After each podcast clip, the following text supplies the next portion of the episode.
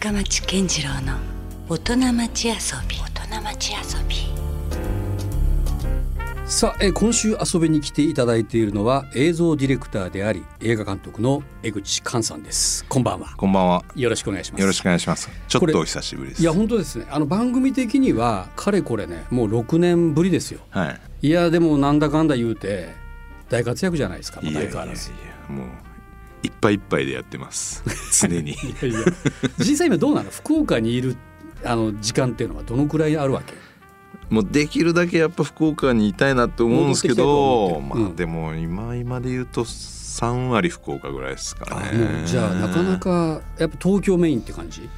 まあどうしてもそうですね。やっぱリセットできないんですよね。福岡に一回戻らんと。うんうんまあそれこそね、うんあのコロナの時もやっぱ撮影してたんで。うん実はあの来年年明けたら2月頭に公開される映画「ザ・ファブルの」まあ日本語になりますけどねはい。作品が、えー実は水面下で撮影がそんな中続いていたというそうですね。ことですよね。まあでもあのー怒られるんでちゃんと言い訳しとくと本当にうん。あの緊急事態宣言の時はもうしっかり中断というかどのくらい休止して中断したの？ましてその実際撮影としては。実質まあ2ヶ月ですかね。やっぱそっかそのくらいは止まるね。うん、なんかところがこれも本当正直思ったことがあって、うん。僕的にはですね、うん。僕的にはいやそのスタッフ的になんかすごくこうむしろ結束力が生まれたっていうか。みんなやっぱり途中まで撮って中断したんで、うん。これもう絶対なんかいいものに作り上げようぜといううん。結束がそれこそね岡田君とか含めてなんかやっぱ一丸となれたっていうか、うん。まあもう本当たまたまですけど僕らはなんかそれを追い風にできた感じはありましたね。なるほど。やっぱそれ逆風が吹くと、うん。なんかなんかし別なスイッチが入るよね。なんかね人間ってやっぱそうなんですね。そういうとこあるうね。んうん。まあでもちょっとこの映画の話をちょっと聞かせてくださいよ。はいどんな感じなんですか？僕ね大作目はもちろん拝見しましたよ。ああありがとうございます。でこれなんかねまた一つこう明太ピリリそしてガチ星とは全然違うテイストのうんうんエンターテインメント作品だったなっていうそうですね率直な印象なんですよ。そうですね。単純に楽しめるアクションムービー。うん、うんあのーもう本当にまあいろいろテーマとかも、うん。まあ込められてはいるんですけれども、うん。やっぱりあの本当にまあ言うとまあハリウッド映画のように、もうあの見て楽しんで、わ面白かったって言って帰ってもらえるものをまあ目指したかったなっていうのがあって、うん。だ2に関しては、まあ、その原作のまああの1の続きの部分をやってるんですけど、うん。一応続くわけだ。あの話が一応続編という感じにはなるわけね。うん、えっとまあ1の話は一回ちょっとあれは片付いていて、2はまた違うゲストというか登場人物たちがまあ現れて、っうん。ていう感じなんですけれども、設定が面白いよね。その殺し屋なのに殺さない。そうそう、という。うん。まあボスの命令を受けてその1年間その殺しをせずに、うん。その世の中に社会にちょっと溶け込んでみろみたいな、うん。そういうミッションをクリアする。うん。うん。うん。やっぱ今回も同じテーマがそうそう重ねそれはそうなんですよ。そこはそうで,、うん。で今度の敵は、うん。まあ、堤真一さん演じるうん。ウツボってやつで、はい。まあこいつはまああの前回はもうあの、まあ、ヤクザみたいなうん。人たちが敵だったんですけど、は今回は、まあ、詐欺師っていうかまあ、人を騙して殺して金を、うん。お得るみたいな。うん。でその男が、うん。まあ、あの表向きはスタッフとして雇ってんだけど、うん。実はまあその、まあ、愛人みたいな囲ってる、うん。えー少女がいて、うん。それをまあその欅坂のうん。平手友梨奈ちゃんが演じてるんですけど、うんうん。この子はあのま愛人役で出るわけね。あ愛人ですね。で、まあ、過去ある事件があって、うん。その時にまあその車椅子になってる。っていううん。車椅子の少女なんですよ。でその女の子を、うん。えーその岡田准一演じるアキラっていう男が、まあ、人を殺さずにいかにその女の子をまあ救い出すかって話なんですけど、うん。ワンに比べるとちょっとねやっぱりその心理戦っていうか、うん人間同士のそのまあバカし合い騙し合いなんだろうな、そのもっと言うと情念とか、うん。そういうものの絡み合いが、うん。面白くて、やうんっぱヤクザじゃなくてそういうこう詐欺師みたいな話なんで、そのまたさらに上を行かなきゃいけなかったそうなんりとかですよ、うだからやっぱそういうところアクションと、うん。まあ、笑いもあるんですけど、うんよりドラマ性がちょっと深くなって、ん。そこは面白いですね。なるほど、うん。じゃあかなりさらにこう掘り下げていったぐらいな。相当掘り下げましたね、うん。なるほど。かなり僕的にはかなり面白いと思います。あじゃあかなりその自分の中のイメージ通りというかこう、うん。あのもういいものができたなという今の感想としては。そうですね。でなおかつやっぱりいいものできる時ってもううん。僕の想像を超えてやっぱり現場でのそうこう化学反応が出る時がやっぱりいいものができる時なんですよ、うんそういうのがやっぱいっぱいありましたね、うんうん。ちなみにそのまあ編集するじゃないですか、編集して単にこうバーッとつないだ時うに、ん。まあ、最初からちょっと思ってたんですけどこれ音楽なしでいきたいなって思っほてう。それぐらいいいんですよ。へえもう言うと音楽がむしろ邪魔になる。そうそうそうそう。音楽が入ることでやっぱ心理が誘導されちゃうんだけれども、うん。音楽によって、うん。ない方うがん。誘導されずに、うん。これどっちなの？どっちなの？って思いながら見る方がうん。面白いのと、うんそうその平手ちゃんのこう息遣いとかをこうね、うん。感じれて、うんすごいいいなって思って、うん。あのそうしたいんだけどって言ったら、うん。全方向から猛反対されました。えなんかな？それってちょっと大人の事情？もしかしたらその音楽があった方が、まあその例えばサウンドトラックで商商売ができるとか。いやもう今今サウンドトラックってもうないんですけど、うんうん。いやもう本当いや江口さんこれ分かってますってエンタメですから、うん。音楽ないとかうん。ありえませんからってうん。全方位からうん。反対されて、うんまあ今渋々音楽入れてる最な中なんですけど。ね。あまだそこはもう鋭意せ編集中なのまあ今そうですね。ね。今仕上げ段階ですけどね。そうか。それは意外とこう監督の思い通りにはできなかったりもするとこなんやね。うん、だけど僕もあのしつこいんで、うん。じゃああのーどれぐらいヒットしたら、うん。ちょっとご褒美で、うん。その音楽なしバージョンをうん。ちょっと上映させてもらえんですかねっつったら。おー「分かりました」って言われておけん、うんうん是が非でもしヒットさせたい。そこのディレクターズカットが出るか出ないかは。そうそうそうそう。興行成績次第。本当見てほしいんですよね。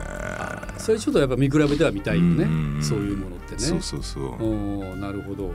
うん。でまたほらそのどこまで領域としては関わるんですか、まあ、映画監督という肩書きだけどもさっき言ったみたいに脚本だったりとか、いろいろこう何でもやりたがるやん割と。もう俺も昔からその性質は知ってますけど。そうですあなたねまあでもやっぱす全てにおいて最終的なジャッジはしていかなきゃいけないんで、まあまあやっぱ全てにおいてうん、関わっていくんですよね。そうよね、ううん。ん、で当然編集までももちろんもちろん。タッチするでしょ？タッチしますし、うんもうなんだったらあの舞台挨拶も うん、そうかそうな一応一番端っこに出させられるけどもこれが俺本当嫌なんすよあそう。ん。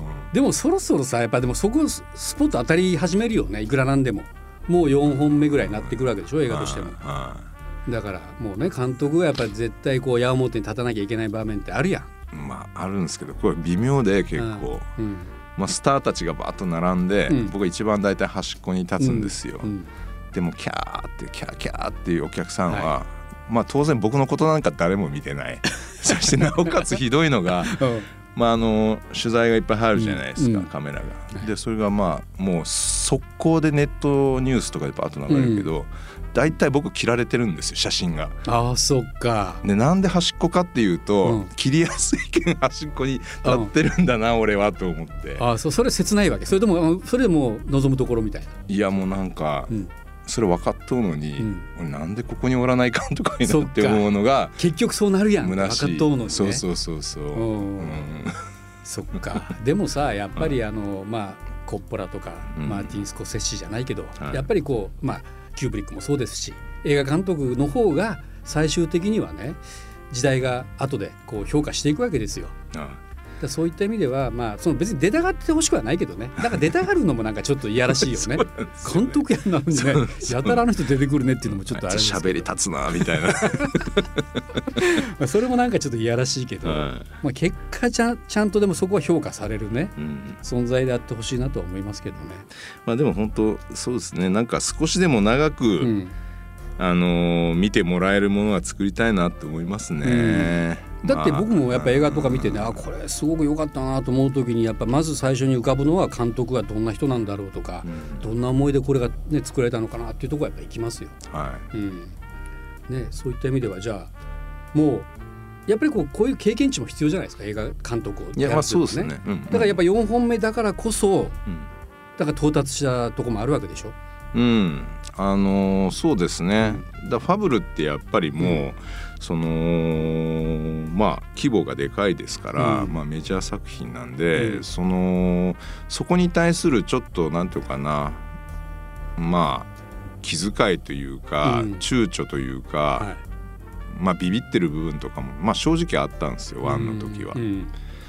うんどうしてやっていったらいいのかどういう距離感というかどういう熱量というか、うん。まあいろんな人が関わっとうけんまあいろんな人立場の人の話もまあやっぱ聞かないかんし、うん。まあ、トータルそうね。そうそうそうそう。しとかなきゃいけないももんね。う関わる人の数がすごいから、うん。まあそういうなんかいろいろ忖度もありながら One 撮ってたんですけど、う Two はうん。なんかそれだいぶちょっとさじ加減が分かってきたんで、だいぶちょっと自分の思いとか、うん。まあなんかちょっと変わったこととか、周りもそうやって支えてくれたらうんそうですね。やりたいよだいぶあのあの自分の映画になったなって思うしど。そしてなんかこう結果的にやっぱりある驚きとかもありますね、うん。僕が見てもやっぱりそういうものになったなって思うから、うん。お客さんが劇場で見たらうんそれ感じてもらえるんじゃないかなと思いますけど。なるほどね、うん。いやまあ特にこのさファブルっていうのは、まあ、痛快なアクションムービーっていう性質もあるから、うん。こうどうなんだろうね。だから自分がその上がった作品を、まあ、スクリーンで見る時も来るわけよね、それどんな 感じなんですか？やっぱり。感慨深いものがありますか？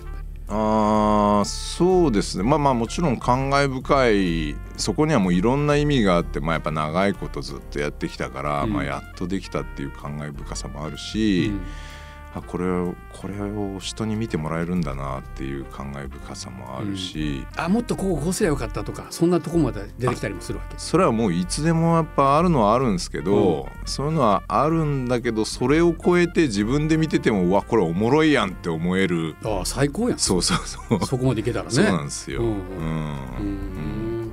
いやもうますますじゃあちょっと見たくなるねこれね。はい。いよいよアクションすごいっすよマジで。やっぱり。いやうん。一作目もかなりすごかったよね。う、ん。もうようこれをなんか撮れたなっていうかう、ん。あんまりこうその苦労話を聞いてなかったんで、うん。後で映画を見た時にねこれはなかなか日本の映画としては、いやそうっすうねん、あんまり経験なかったなっていうぐらいな、で絶対やっぱそこは超えたいなと思ってたんで、うんあのーまあ相当いろいろまあ考えてみんなでアイディア出し合ってで岡田准一さんがね、うん。もうあの 岡田岡田准一現場ではもうみんなから師範って呼ばれてるんですけどいやなかなか彼もすごいよね。そうそう、ん。彼も相存在当あのまあ要はアクショうンコレオグラファー、うん、振付あそういうところあるか師よとして、うんうん。もうがっつり今回入ってもらって最初から、縦なんかにも定評があったしね。そうそうそう大河で。もうん、で自分のとこ以外のうん。他の俳優さんのアクションももう岡田君につけてもらって、おう。だけどもうまあ半分スタッフみたいな感じでずっと一緒にまあ、あるやって、種のパートナーでもあったっていそうそうそうそう、んだから本人もやっぱで、あのークランクアップした時に、うん。めっちゃ楽しみって言ってたんで。うん、うんさあいろいろちょっと制作秘話的な話はね今前半でお伺いしたんですけどもこれをちょっとまたリスナーの皆さんにもね監督の口からもう見どころも含めて改めてちょっとファブルを語ってもらっていいですか今今作。まああのー当然ねそのワンは、うん。ファブル1の時はまあ笑いとアクションをまああの売りにしてたわけですけども、まあ2はやっぱそれを超えるまあ笑いと、うん。おアクション。うん。アクション本当にね今回もさらにすごいことになってなんかさちょっと危険な場面とかもあったんでしょ、結構ありましたね。ねそれちらっとなんかあのフェイスブックかなんかでちらっと見ましたよ。うんうん。うん。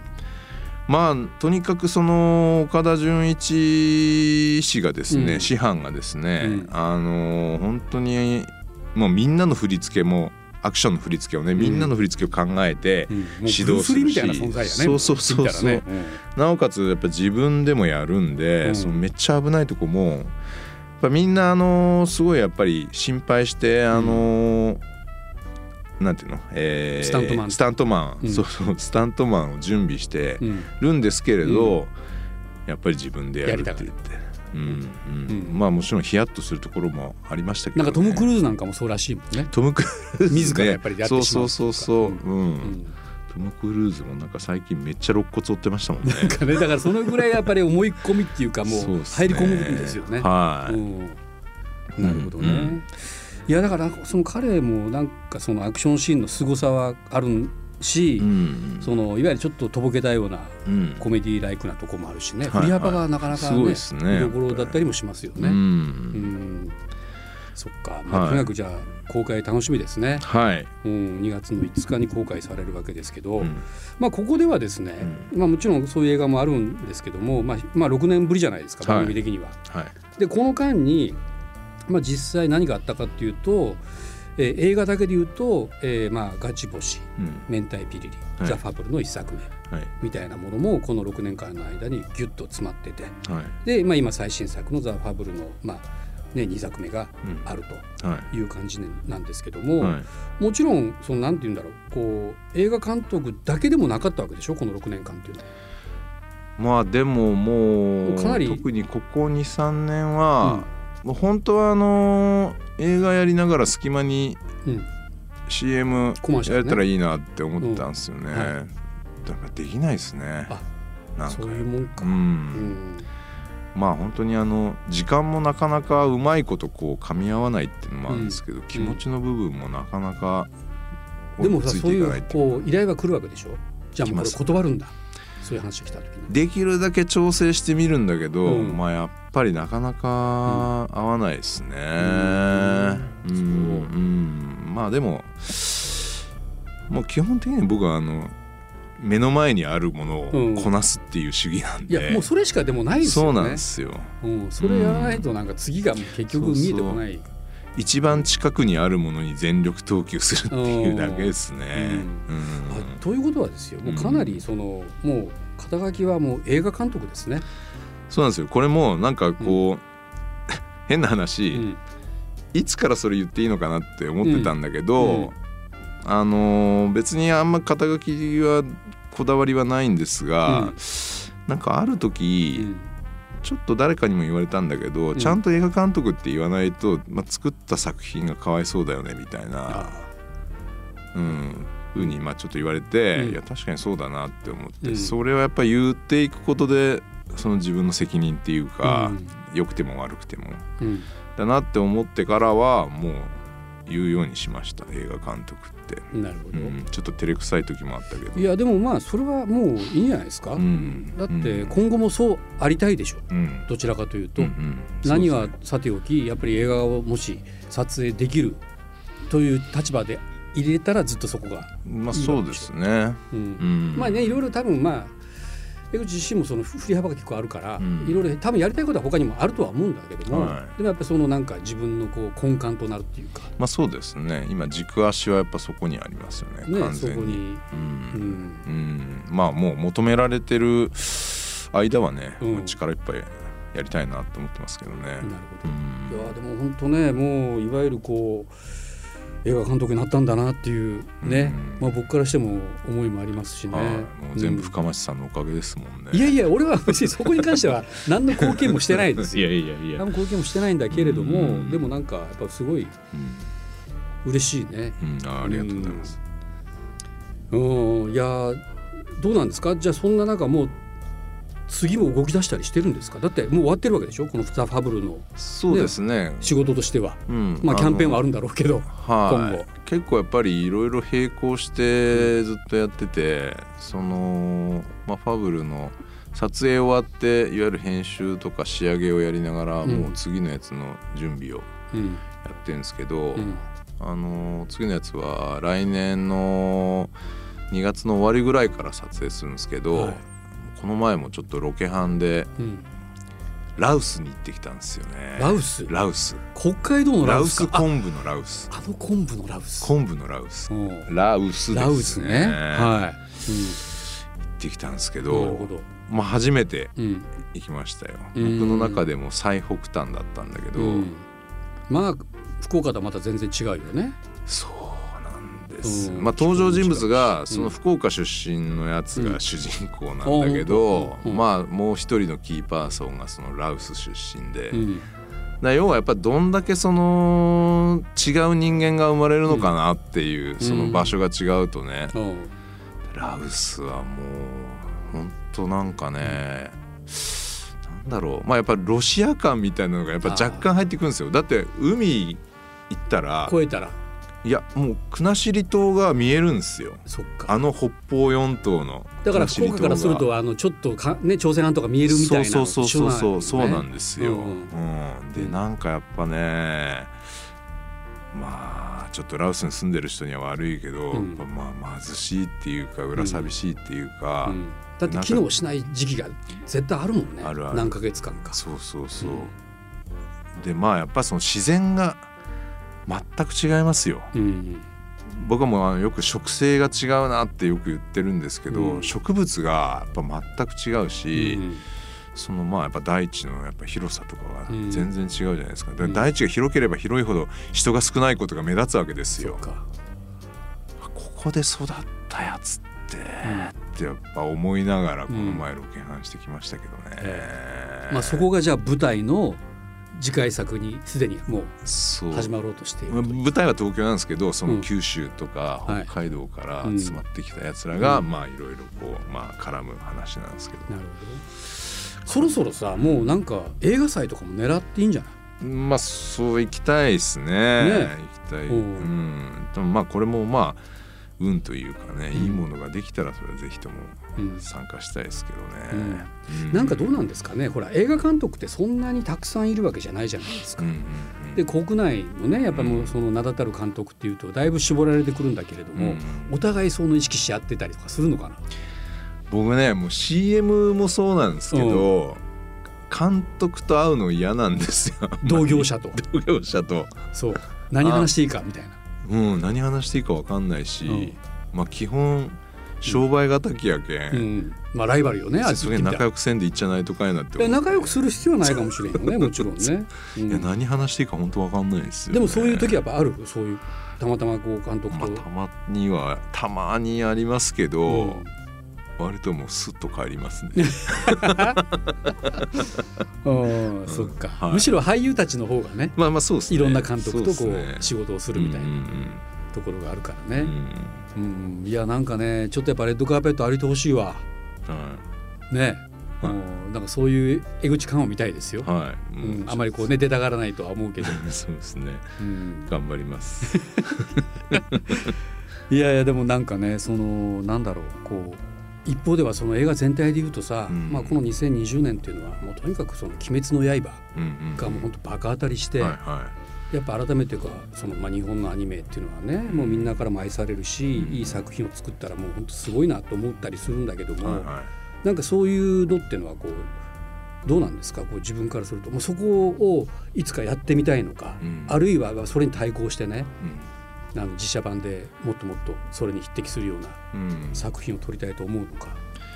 僕やっぱアニメはあんまり向いてないなと思うんですよね、あそうですか。アニメに関しても、やっぱアニメってなんかやっぱ漫画じゃないですけど、相当その計画が大切ですよね、でも同じじゃないの？それは普通の実写版の映画も。うん、ところが、うん。えっと実写で面白いところって、うん計画はもちろんめちゃくちゃ大切なんですけれども、めちゃくちゃ計画して計画して、だけどやっぱ現場で、うん。ああ。る種のまあハプニングも含めて。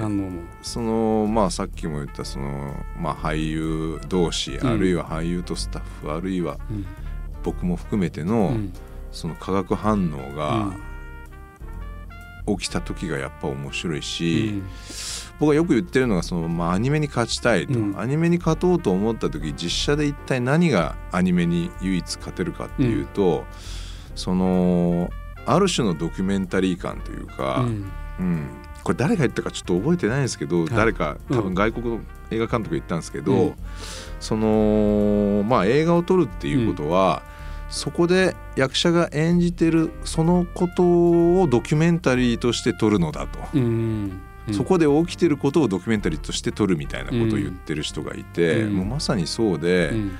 だ俳優がそのまあ言うとその彼や彼女がうん。今どんな状況で生きていて、うん。どんなことを思い感じていて、うんそしてこの作品と自分をどうシンクロさせるのかっていうそのドキュメンタリーを撮ってるんだなってうん。僕は思ってるんですよ。ううん。んそうなれた時にやっぱり本当にあの計画も散々みっちりやるんだけどそれを超えて面白いものになる、うん。これはアニメではなかなかこれはできないと思ってね。アニメは多分そのもうクリエイターのもう思いが形になるという、うん。まんまな感じはするけど、まあ一枚一枚書くわけですからねね。あの人たちは。うん、そこになんかハプニング性はあんまないよね言ってみたらね。そう。そううん、でもそうかもう絶対現場が伴うし、うん。確かにそれをうん。もうリアルに撮ってるわけだから、そう。そういう考え方で言うともうドキュメンタリーやもんね。そうなんですよ。うん。だから、まあファブルの話でね、その平手ちゃん平手友梨奈さんが、はい。まあ、あの子映画3本目とかだったかな、うんそのもともとね欅坂のアイドルそうそうそう。なんだけどもやっぱ才能ありますか、女優としての。いやもうすごいなんていうかな、まあ最初会った時、うん。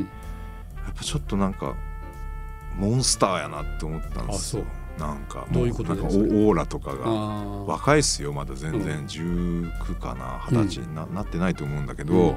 その芝居する前、うん。もう単なるこう顔合わせの時にうん。もうモンスターやなとその時にもうすでにそういうことになるわけだ。でもやっぱり、うん。